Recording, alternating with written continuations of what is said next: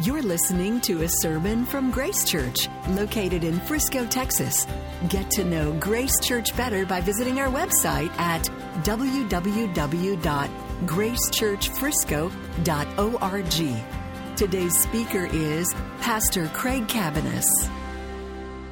Okay, Matthew chapter 6. Matthew chapter 6.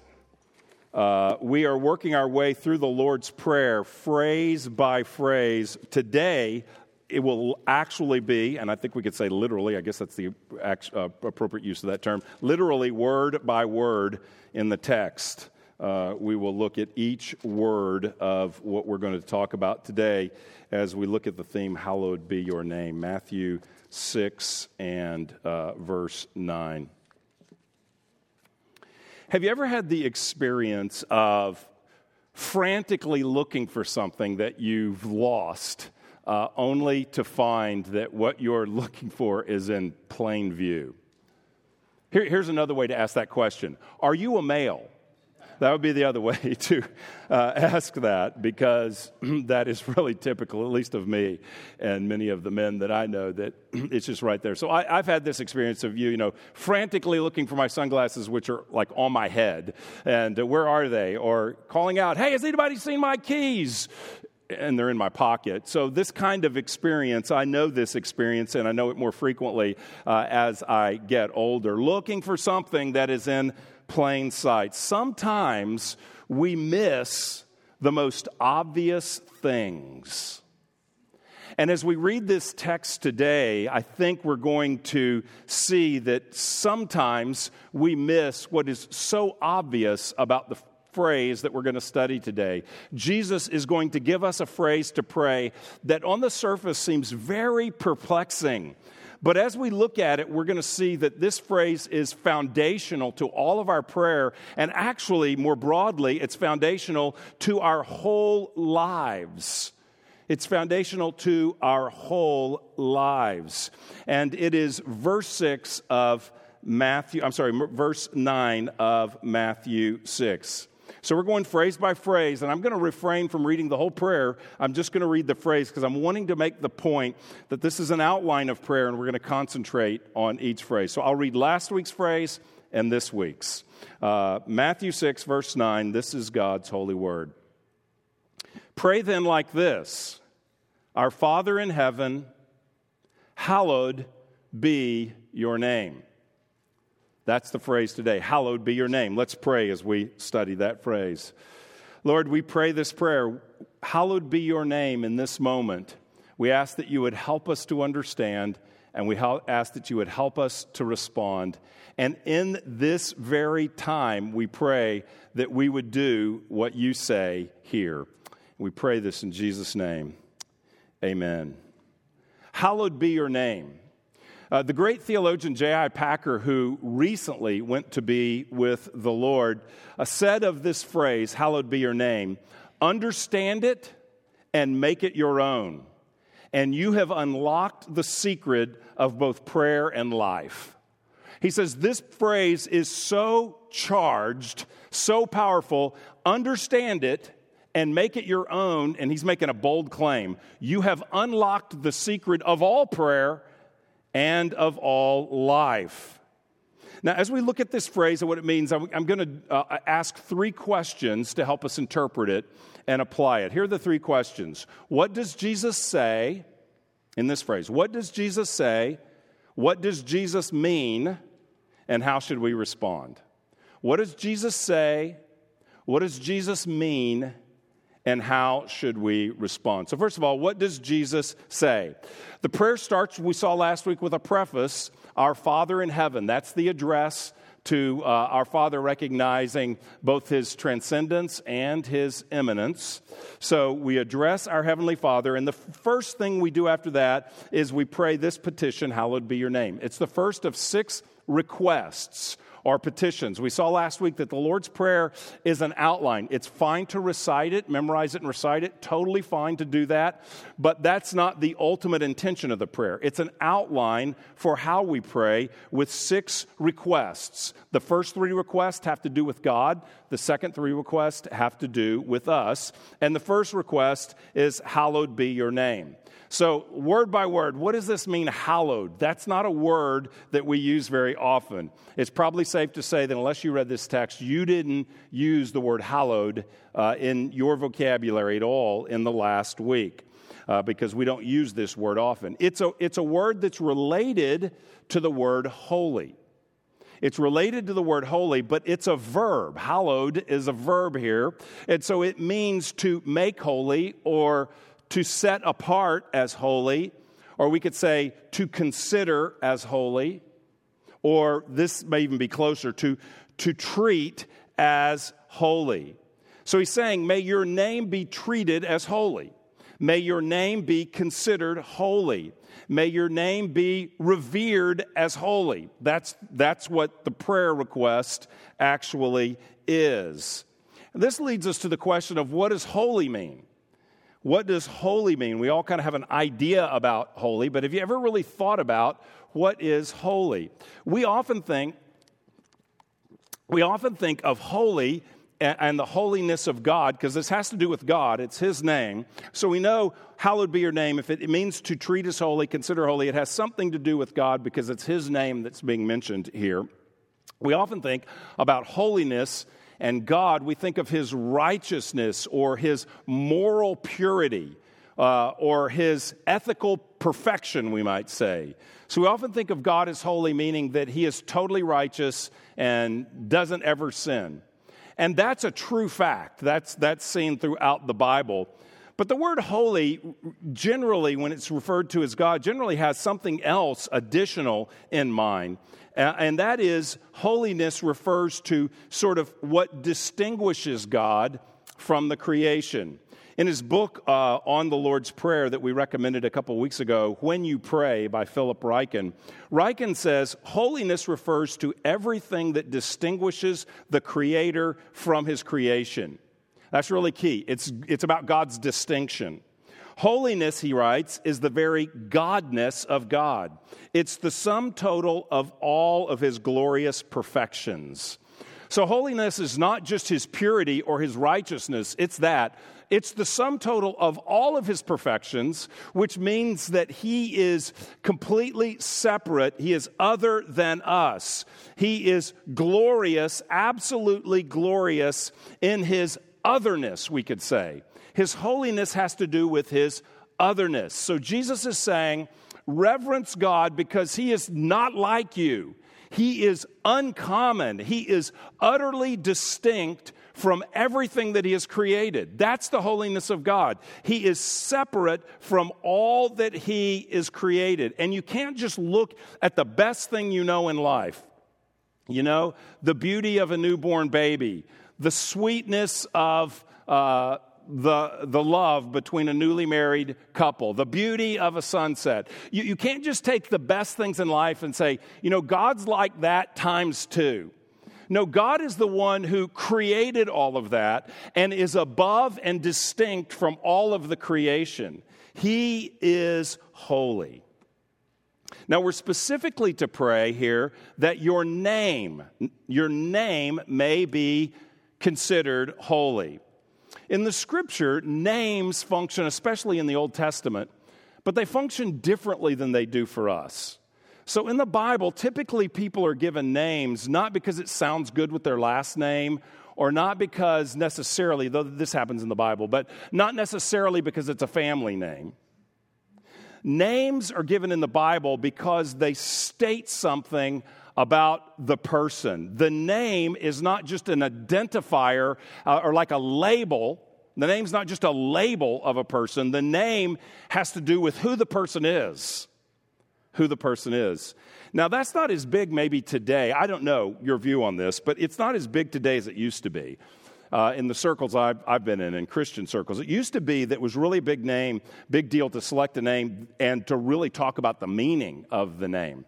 So it was such a big deal that about 20 years ago, you know, like the first 10 years I was in pastoral ministry, whenever we did baby dedications, I would ask the parents to tell the name of the child, which we still do, but I would ask them to tell the meaning of the name of the child because many people named their kid with a meaning. and so they would always say something like, you know, whether it was true or not, you got it out of some Christian name book or it's on a, I don't know, it's on like some bookmark. I never knew if they were all true, but like, this is our son, his name is this. It means warrior of God. Or this is our daughter, and her name means delight in the Lord. And it was always very moving. And so one day I was doing it, I came up to this dad and I said, Introduce your child and tell the name. He said, I'm not going to tell the name, but he said, This is our son, this is the name, and it means heathen.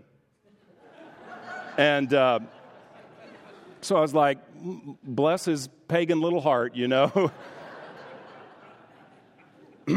and uh, that was literally the last time I've ever done that. I've never again tell us the name. What does it mean?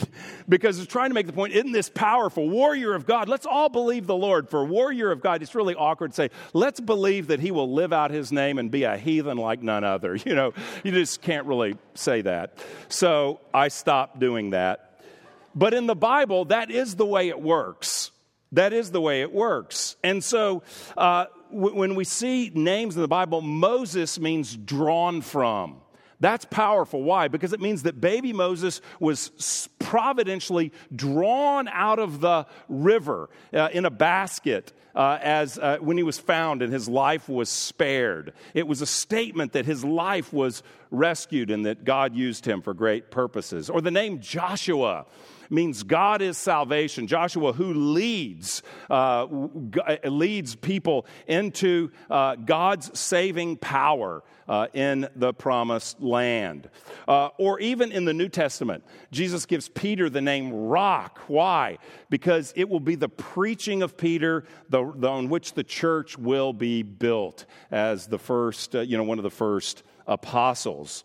And so it is with God. His name is not just a label, but his name tells us who he is. And there's all kinds of names of God in the Old Testament. Names like Yahweh Yireh, which means God who provides, or El Shaddai, which means Almighty God, or El Elyon means the Most High God. So when that name is given, it's saying something specifically. There's lots of nations that claim lots of gods, but our God, his name is Most High God because that's who he is. So revere his name. Well, his most common name in the Old Testament is the name Yahweh. It's used 7,000 times in the Old Testament.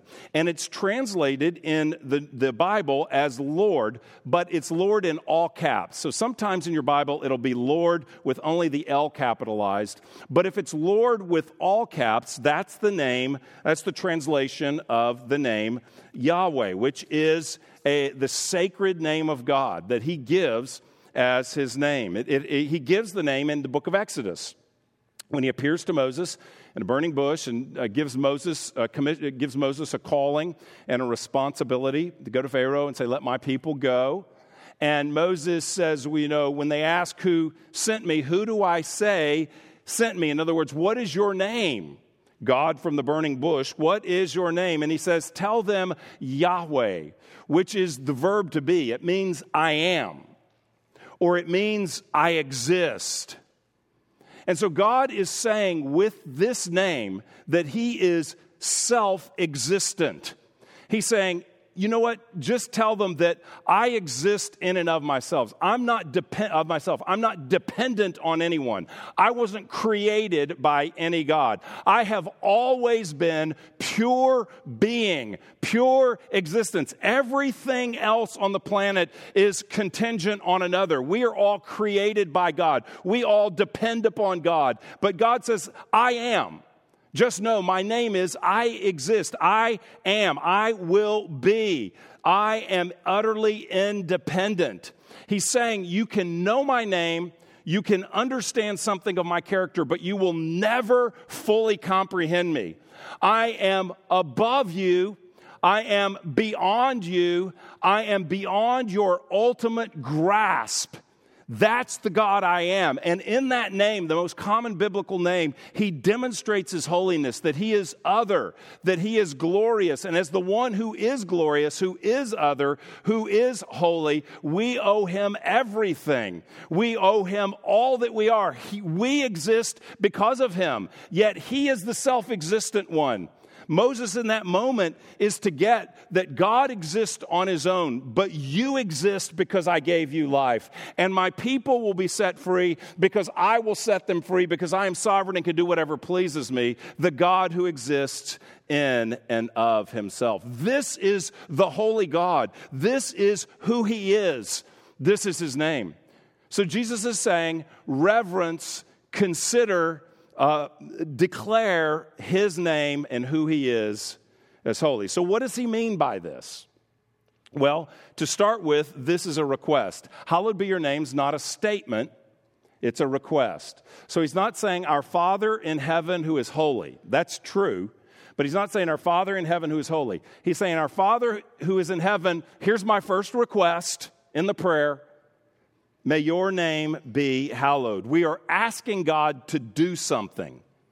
May you be reverenced and your nature and your works, uh, as your nature and your works deserve. So may you be reverenced as you deserve based on your character, which is reflected in your many names the Bible. Uh, I think one way to sort of get at this, a good explanation of what he means by this, is in the Heidelberg Catechism. So, the Heidelberg Catechism, uh, Catechism is a process of question and answer. And so, question and answer 122 in the Heidelberg Catechism uh, walks through the Lord's Prayer. And the first question is what does the first petition mean? This is the first petition we just read. And here's the answer. The answer is, Hallowed be your name means this is the request. Help us to truly know you, to honor, glorify, and praise you for all your works and for all that shines forth from them. Your almighty power, your wisdom, your kindness, your justice, your mercy, and truth. And it means help us to direct all our living what we think, what we say, what we do, so that your name will never be blasphemed because of us, but always be honored and praised. So it's, it's really saying two things. The request is saying, help us to know you, help us to know your name, who you are. You can't glorify him if you don't know him. So help us to know you. And then, secondly, help us to direct all our living to your honor and to your praise. Said negatively, help all of our life never to reflect in a way that people would blaspheme you. Help us never to live in a way that people would misconstrue you or speak badly about you because of our hypocrisy. But rather, help us live in a way that always honors and praises your name. So, the first part of that answer, which I think is helpful, is help us to know you. The second one is help us to live in a way for your honor. That's what he is talking about. Help us to know your name and glorify you. Now, why would Jesus start here? I, I, bet if you weren't thinking about the prayer and we just said, you know, what do you think about prayer? How do you start your prayers? Most of us probably wouldn't start here. The re- reason Jesus starts here is because this request gets at our purpose for living. The first request gets at the reason we are breathing air on planet Earth today. He's saying, when you come to prayer, remember the most basic truth in all the universe. You exist for God. God does not exist for you. Hallowed be your name, Almighty I am. Holy be your name, the self existent one. It reminds us from the beginning that we are here to bring glory to Him. He is not here to bring glory to us.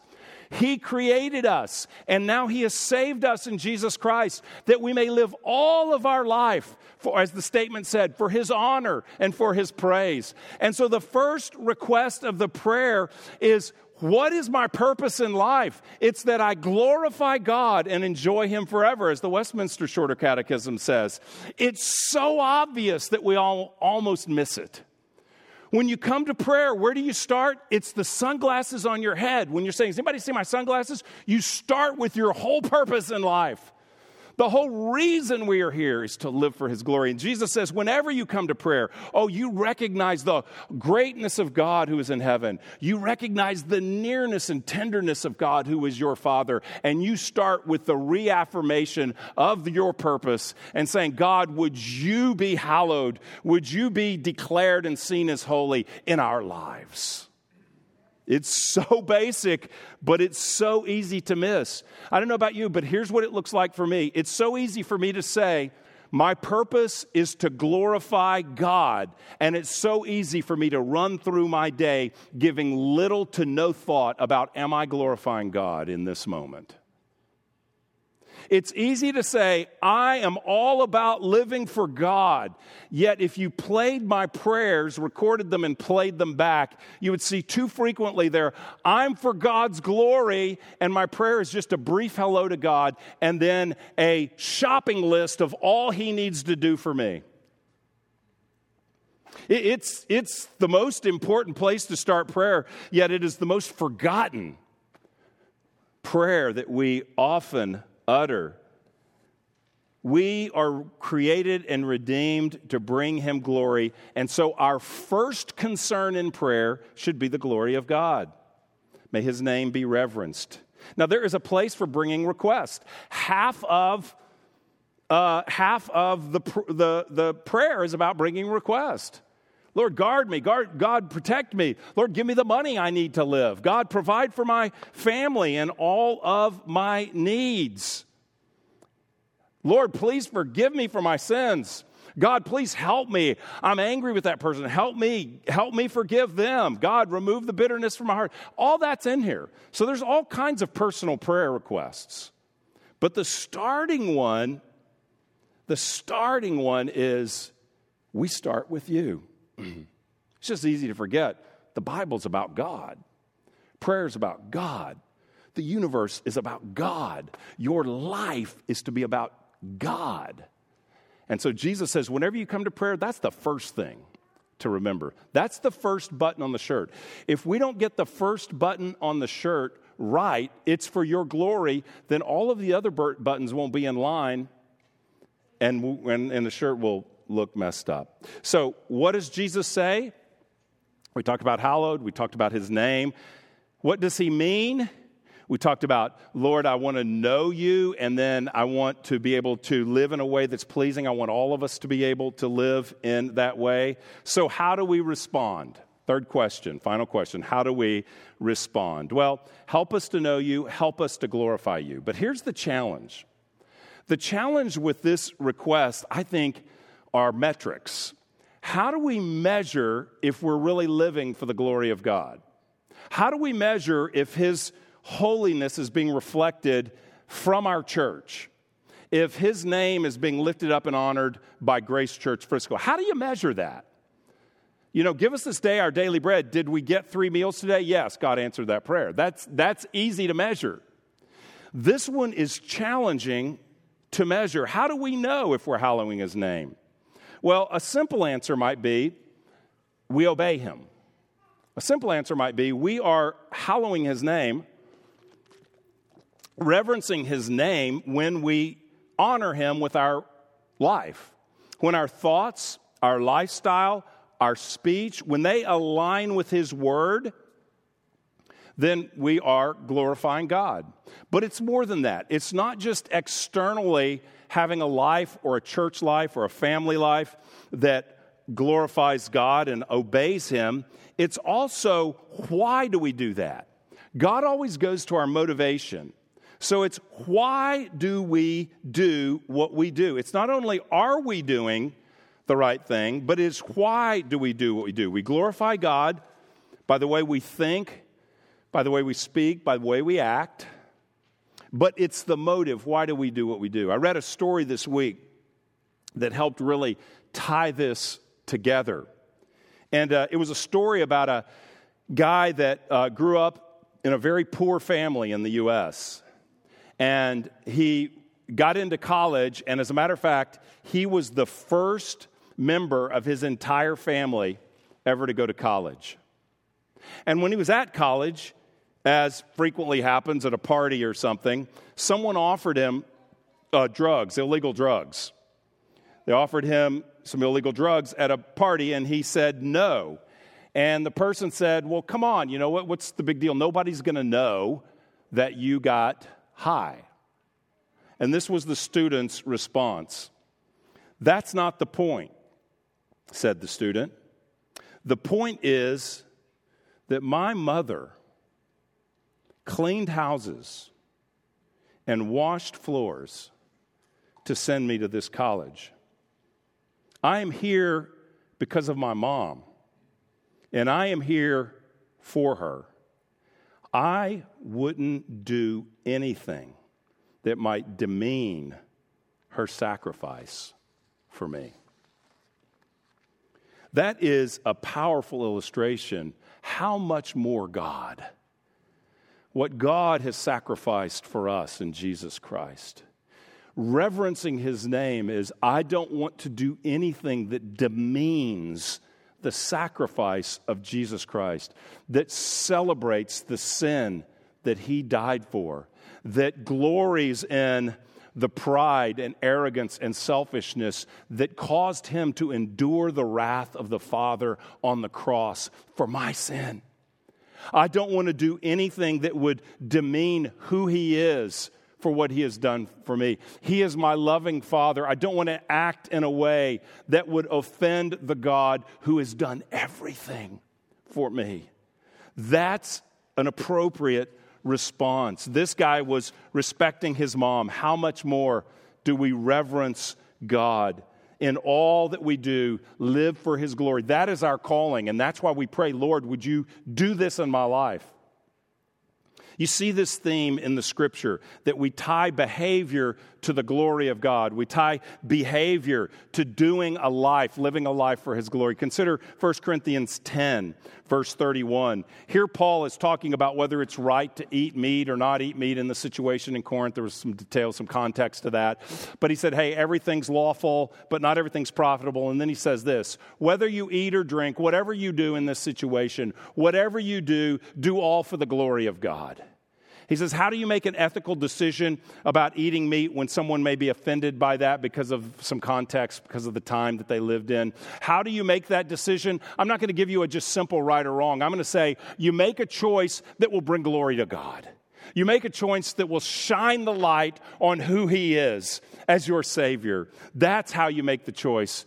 Glory to God by loving others. Or think about Colossians 3. Whatever you do, in word or deed. Do everything in the name of the Lord Jesus Christ, giving thanks to God the Father through him. He's saying all of life is to be lived for glory, God's glory. So, whatever you do, here's how you know the right thing. Can I give thanks to God? Can I praise God? Can I honor God in doing this thing or not doing that thing? And can I do so gratefully? Making the point that gratitude honors God. If we want to reverence His name, we do that with uh, being grateful people. Ingratitude, being an ungrateful person, dishonors the name. It doesn't elevate the holiness of God, it dishonors His name. I think these verses are so important because the New Testament doesn't envision following Jesus as just a list of rules. Here's the code of conduct to be a Christian, and just do these things and check them off. No, following Jesus means having a change of heart. It means the Holy Spirit coming into us as we believe in the death and resurrection of Jesus, as we believe that He died and rose for us, as we repent of our sin and turn to believe in Him. When we do that, we become a new creation. And what happens is the Holy Spirit changes us from the inside so that we're not just saying, What's the checklist, God? It, but, but our hearts are changed. So we say, Change it from what, what do I have to do to how can I please and honor you? How can I glorify you? How can I show people your name, which is your character? How can I display? How can my life platform your glory? That's a very different way of living. How can I do whatever I do to glorify God? This requires thought. Checklist, code of conduct, that's easy. But God goes to the heart and He wants us to think about how we live. And uh, this, is, this makes ethical decisions, uh, it, it, makes us, it causes us to think them through and, and respond from our heart. It causes us to ask, Lord, in this situation, how do I glorify you in my family? Lord, in this situation, how do I glorify you in this relationship where we're in conflict? It's not how am I proven right? How do I get my way? It's, Lord, how can I honor you in this relationship? That frames the question.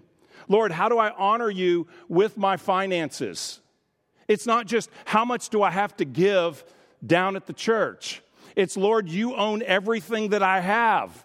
So, how do I use all that you have entrusted to me to steward? How do I all use all that so that it brings revenue of glory to your name? How can I leverage and maximize my time, my talents, my treasures so that you are honored most? That's what this prayer is asking.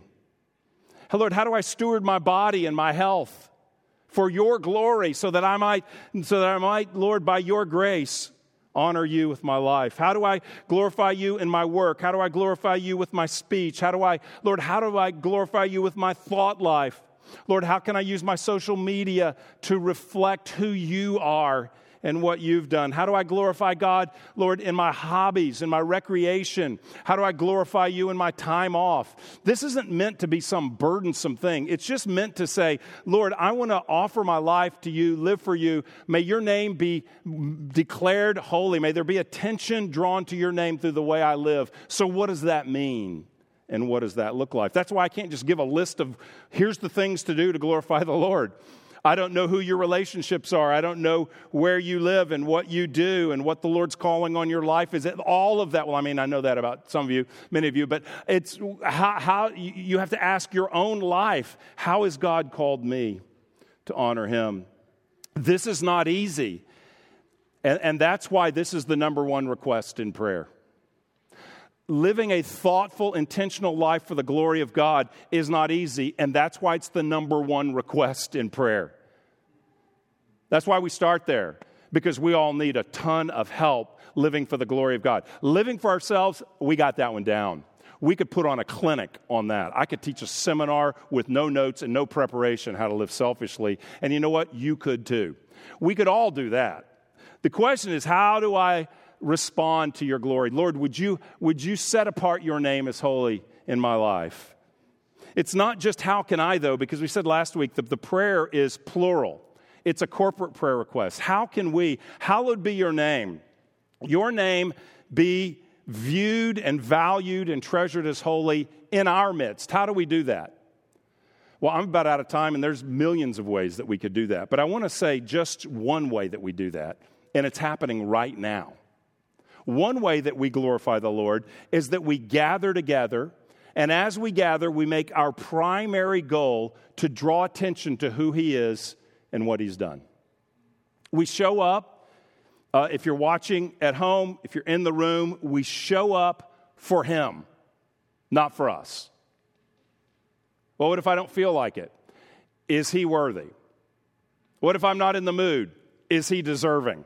That's what the prayer, maybe we need to pray that prayer. Lord, I don't feel like it. Uh, Lord, I don't, I don't get it at all. You seem distant right now, but I pray, hallowed be your name in us. And to make my contribution to your name being lifted up in us, I'm going to participate with us. Hallowed be your name. We show up for him. He is deserving. Every time we gather and sing and pray and fellowship, our highest desire is God, glorify yourself through us. This seems obvious. This seems like the keys in my pocket. But I'm walking around saying, Has anybody seen my keys? I miss the obvious. I miss the whole purpose of corporate life together and think it's about me instead of it's about Him. And I do that because I'm weak and I'm forgetful and I'm sinful. And I need to pray every day, hallowed be your name in us and in me. That's why Jesus starts here. Lastly, we can pray, Hallowed be your name, only because Jesus prayed, Hallowed be your name. None of us are here desiring to glorify the Lord if Jesus didn't hallow God's name by suffering and dying. There's a passage of scripture, it's fascinating, John 12. And Jesus says this in verses 27 through 28. Jesus says, Now my soul is troubled, and what shall I say? Father, save me from this hour. The hour meant his death. He uses that term in John, the hour, to refer to his death. So, Father, save me from this hour of my death. But as but for this purpose I have come to this hour. Father, glorify your name. Lord, my whole purpose is to lay my life down as a sin offering to redeem a people for your glory. That's why I'm here, Jesus prays. So he says, Father, glorify your name. Jesus was willing to give his life as a sacrifice to glorify the Father.